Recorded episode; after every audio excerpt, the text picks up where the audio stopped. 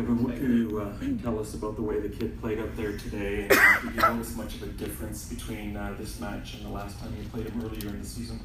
Yeah, I mean, I think um, my match in Estoril was really nothing to take from it. It was probably one of the windiest conditions I've ever played in. Uh, it was tough to play at all. So uh, going in today was a bit of a you know, new match for both of us. And, um, you know, look, it's obviously incredibly difficult losing a match like that where it's so close. It's such a big stage of the tournament. But, I mean, you know, I did what I could. I thought he played some really good tennis, especially when it mattered the most. I mean, you know, I had a couple break points end of the second set and then in the third set too.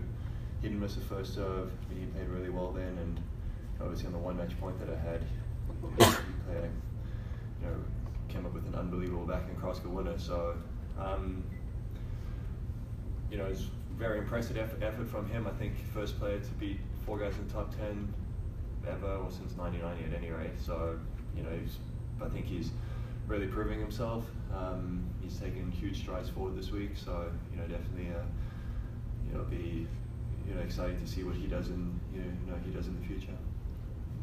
Hi Kevin, Hey. congratulations Thank on you. a great match. Um, I just want to say that it was from my perception that you were dictating and creating opportunities and really um, doing so well in the match, and it only came down to a couple of points. Um, what positives would you take from this match going forward into the next two? Yeah, I mean, lots of positives. As I just said, it's you know it's really disappointing and tough losing a match like that. But you know, I felt I played you know really well. I you know created chances, and he just came up with really good tennis when it mattered. So you know, all credit you know to him for doing that. You know, I feel like I did a lot of things right. So you know, I'm definitely going to walk away with my head up and uh, you know continue to play the kind of tennis that I'm playing. You know, definitely there's a few things I could have done a little bit better today. Just a few executions. Um, you know, maybe a few adjustments. I think if I can do that, it'll you know could make my life a little bit easier. Um, but uh, you know, all in all, it feels good to you know make my second Masters semi-final. One of my goals was to put myself in these positions more often. Obviously, would have liked to take one more step forward to get into the finals, but uh, you know I'll have to wait um, until next time. Hey, Kevin, uh, if it looks like uh, Stefanos will play Rafa, well, there's a good chance he might play Rafa tomorrow in the final. Um, do you have any advice for him if he's facing that, that test? Yeah, I mean, it's you know I'm not going to answer that because you know yesterday somebody asked me what it was like playing Zverev, and uh, you know that wasn't you know that didn't turn out to be so. You know, regardless of who he's playing, I mean, Rafa's going to have his hands full. I've played Karen a few times now. He's uh, you know really tough player. Hits the ball big. Um, you know, he's been very impressive this week. You know, obviously, historically, you would say Rafa's a favorite going from that match, but I mean, by no means, uh, I think it's going to be a really close match. So, I think either way, going into the finals, I mean, I haven't been in the finals of a Masters, so you know, it's different territory for me. Obviously, I can draw on my final experience that you know that the two Grand Slams I've been in. I mean, the biggest thing you try to do is just try treat it like another match. And um, you know, he was. I was very impressed with the way he played today's match. Him, you know, being in his first semi-finals, it seemed like he handled the situation very well. I mean, I think regardless of who he plays tomorrow, um, you know, my biggest piece of advice would you have to try and you know treat the match like any other match and not get and not let the situation uh, get the better of you. Did anything about his game surprise you? Um, you know, just I've seen him playing quite a bit now. I mean, especially this week. Um, you know, even though it was tough conditions in Estoril, I mean, you kind of get a feel for you know how he plays. Um, you know, I thought he was really solid from the back today. Um, a lot of times, you know, I felt he controlled the ball very well. Um, you know, I was very impressed with the way he played some, as I mentioned earlier, some of the bigger points of the match. Um, because I felt I had quite a few opportunities. I mean, even in the third, a couple times I was at deuce. I mean, the one time, you know, the one game he was up 40 live, I played three really good points to get it back to deuce, sort of get a sort of sniff in the game, and he ends up hitting two aces. So those are the kind of points that you know he played very well. Um, you know, I think the biggest thing I was impressed with was definitely his, his mentality. He stayed pretty solid throughout the match. So uh, know, today he definitely deserved to win.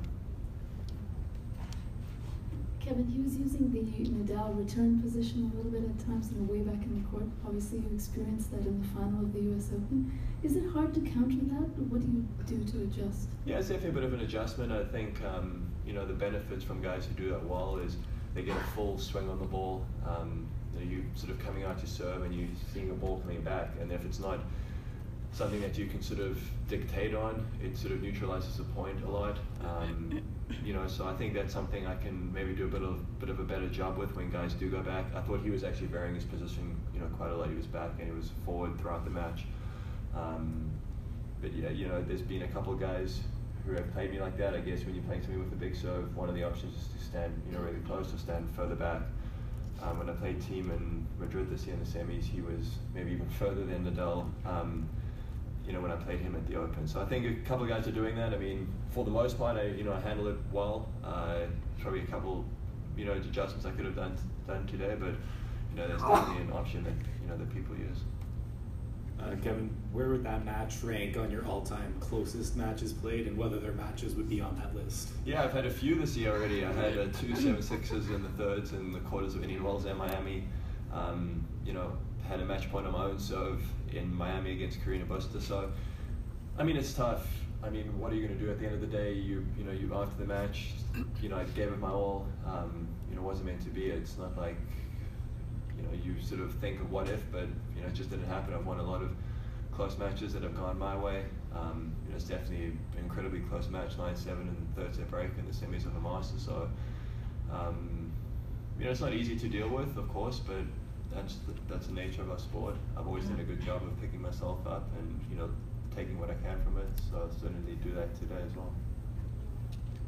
Kevin, I'm just curious about your mental and physical freshness at this point, having had the grueling Wimbledon you did. I know you had a bit of time off, but you know you had uh, tiebreaker in the first your first match here, rain delays, couple of doubles matches with Novak. Um, are you feeling fresh uh, for the U.S. Open? You've still got Cincinnati to come. Um, were you still thinking maybe you're feeling the effects of Wimbledon? Can you talk a little about that? Yeah, I mean, obviously played a lot of tennis at Wimbledon, and you know, had a few weeks off afterwards. You know, you had to you know sort of recover from a few things as well. Um, but you know, coming to this week, I think you know I'm, I'm very pleased with how my body reacted. As you said, played singles and doubles. Um, you know, four singles, three doubles. That's you know seven matches, and you know not that many days. Um, and of course, there's always a few aches and pains that you're dealing with, but for the most part, I mean, even in today's match, it's pretty long. You know, over two and a half hours, and you know I felt really good. Um, so that's very encouraging for me. You know, as you said, there's still a lot of tennis coming up. We have Cincinnati next week. Um, you know, I won't be playing doubles there, just focusing on singles it helps having the bye, so you know, I have at least three days off before going into that match, and then I have a week off after Cincinnati going into the Open. So, you know, schedule it looks good. Um, I've got a great team with me. You know, we do a lot of work keeping healthy, keeping strong. Um, so, you know, all in all, things are you know really uh, feeling pretty good on that front. Speaking of uh, getting over Wimbledon, uh, how did that doubles partnership with you and Novak come about? Uh, did he reach out to you? Did you reach out to him? Um, and how long did kind of take you to get past that loss before you could kind of feel comfortable playing together? Yeah, I mean, just actually it was pretty quick after the finals. Um, you know, my coach actually chatted with his coach to see if he wanted to play here.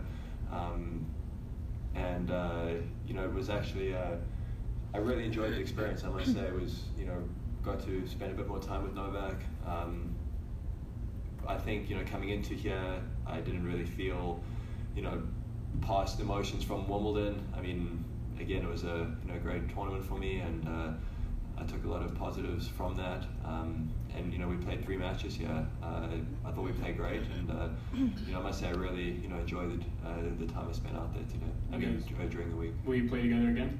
Uh, maybe, uh, maybe. I mean, I don't know anytime soon with our schedules and stuff, but uh, you know, I definitely uh, like I like that opportunity again.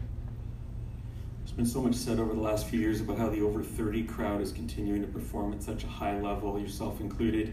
And while that's still the case with the Grand Slams, you get the sense that this next gen that's being hyped is starting to deliver on the promise that uh, we've sort of been uh, hearing about for a little while now. Yeah, I mean, potentially. I thought it was pretty interesting the semis here. Two guys, you know, myself and Rafa at 32, and against two, I mean, I know is Khachanov, I think maybe just out of the next gen, but still, I mean, can't be more than 22 years old. So, um, and obviously Stefano is only 19. So, really interesting contrast. I mean, obviously Zverev's broken through, um, definitely at the Masters level. I mean, he's won three of them now, so that's really impressive.